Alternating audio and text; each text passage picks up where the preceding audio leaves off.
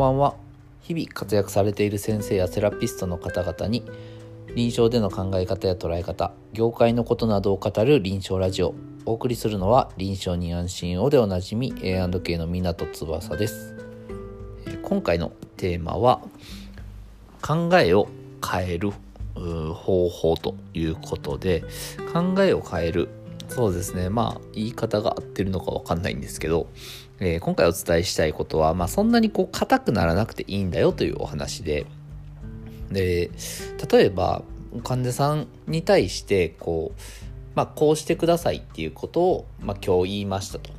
まあ、何でもいいです。その運動するようにしてくださいとか、ストレッチするようにしてくださいとか、えー、どんな指導でも内容でもいいんですけど、えー、今日言ったこととじゃあ、180度違うことを次回言えるかどうかっていうとこです。180度違うことを次回言えるかどうか。まあ、普通に考えたら言えないんですよね。えっ、ー、と、180度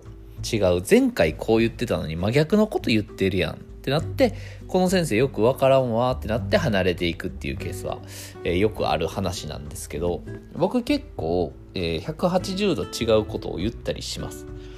えー、まあさすがにこう冷やしてくださいねって言ってたものを、えー、今度温めてくださいねっては言わないんですけど、えー、180度と言わずとも、えーまあ、前回はこう言ったけど、えー、やっぱりこうしてくださいっていう修正を結構入れることが多いんですね。でそれは僕の中の心情として、えー、別に嘘ついてるわけではないと。でいわゆるその矛盾を起こしてるんですけどその矛盾に対応するっていうことを患者さん側にやってもらうっていうまあその患者さんが発展するための、えー、まあ布石として、えー、まあ使ってもらうっていうイメージですかね。これ分かりますかね？この、まあ、患者さんってそのこっちに依存されたらあんまりいい状態ではないんですよ。まあ、先生に依存してるとか先生がいないとって思ってる患者さんってその院から離れないんですけど、えー、じゃあその患者さんのその本人の人生からしたらそんなにこういい人生かそれってってなるんですよ。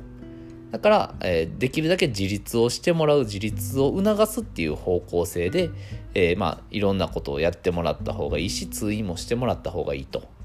いう感じなんですけどそこを患者さん側が依存してしまうとどうしても、うん、患者さんがどんどん弱っていくというか、うん、と自分で歩けなくなる自分で動けなくなる、えー、施術を受けてるからなんとかなってるみたいなその、えー、体の一部としてその施術を受けることになってしまうと何、うん、て言うんですかね不健康なんですよ。依存しているっていう状態が健康なのではなくて自立して、えー、まあ、体の状態と向き合えてるっていう状態が健康になるので、はい、そういう意味ではその何て言うんですかねなるだけこうこっちもそのそんな180度まで変えるのは良くないかもしれないですけど、まあ、150度120度90度ぐらいの、えー、方向転換、えー、方向修正っていうのは僕はどんどん積極的にやった方がいいなと思ってるんですよ。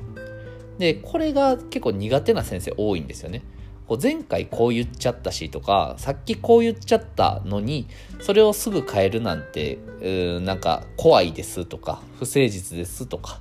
っていう先生は結構僕の肌感ではなんかいる気がしてるんですよ。でそういう仕事そういう人たちが多い仕事のイメージなのでなんかその僕も含めですけどそういうう自分が言ったことをガラッて変えるのって結構責任いるんですよ。こう言ったのにっていう責任を問われることなのでもちろん一番最初からこうちゃんと自分を固めて語ることを語ったらいいんですけどそうじゃなくて途中で気づくとかその患者さんと向き合ってる、えー、途中の時期に自分の中での変化とかってやっぱ出てくるんですよ。でその変化をじゃ持ったまま隠したまま、えー、患者さんと触れ合ってるという状態が一番いいのかそれとも新しい自分ですっていう風にして、えー、まあ患者さんがもし離れることになったとしても僕は今こういう状態にありますっていうのを伝えるっていう意味で、えー、修正方向修正とかっていうのはどんどんやっていくべきだと思うんですよ。そういう変化に馴染めない人はやっぱり患者患者さんは、えー、離れていくしそこに馴染んでるというかもう先生だったらえー、まあ、そういうふうなことをしてても、えー、ついていきますみたいな感じでこうちゃんと、え、近くにいてくれる患者さんっていうのがどれだけいるか結局その何かちょっと変えただけで患者さんが離れていくんだったらもともと多分ねそんなに人気ないんですよ。っていうのがあの、まあ、料金形態変えた時とかは分かりやすいですね。本当に僕やったら2倍ぐらいにしたんですけど2倍ぐらいにしても僕そんなに患者さん離れなかったんですよ。でもちろんその来なくなった人は一定数いるんですけどそれもうんと23割ぐらいですかね。あと7割8割ぐらいは大体残ってくれててまあ、その頻度が下がったりとかはありましたけど、えっ、ー、と、まあ、頻度下げて、その分、まあ、しっかりやるんでっていうので、こう、残ってもらうみたいな形をとってたのもあって、結局残ってくれてたんですよね。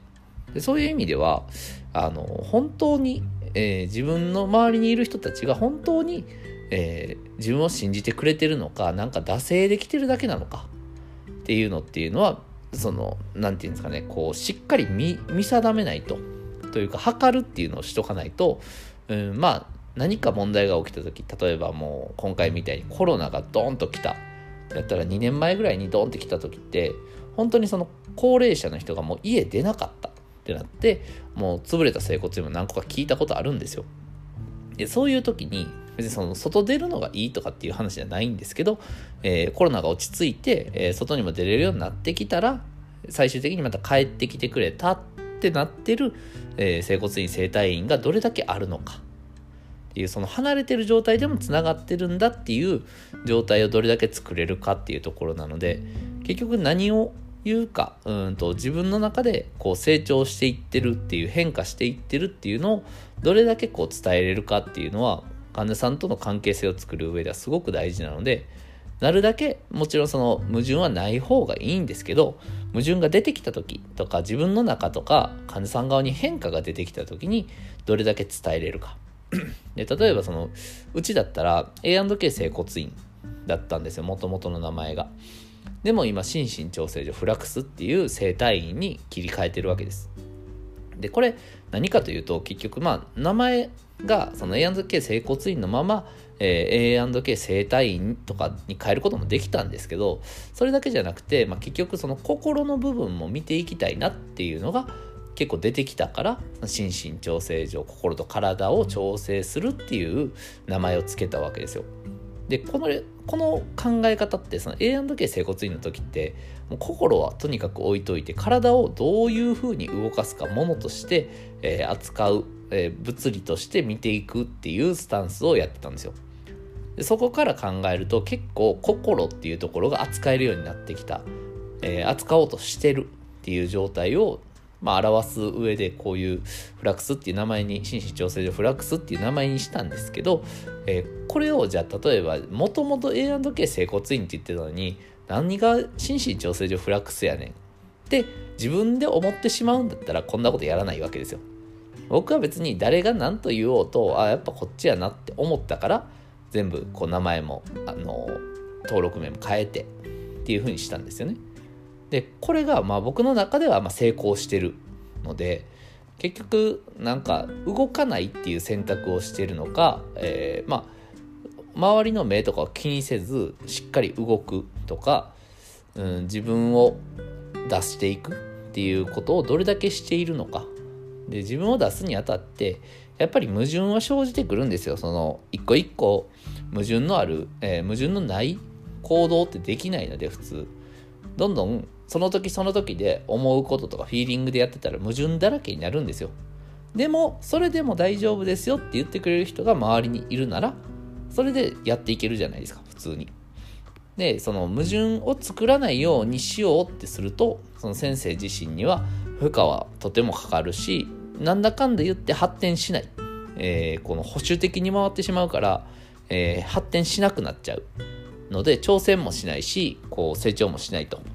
いうふうになっちゃうんで、まあ、僕はそっちよりかはどんどんどんどん失敗する方向でもいいし、えー、挑戦していくっていう流れで、えー、動いていった方がいいんじゃないかなと思って自分ではそうやって動いてます。はい。臨床ラジオでは臨床で活躍するする先生やセラピストからえー、質問や体験談を募集中です。ラジオネーム内容をどこからでもいいので送っていただけると採用された方には心からの感謝と何かしらを検討中です。それでは明日も一日臨床を楽しみましょう。臨床に安心をでおなじみの A&K の湊翼でした。おやすみなさい。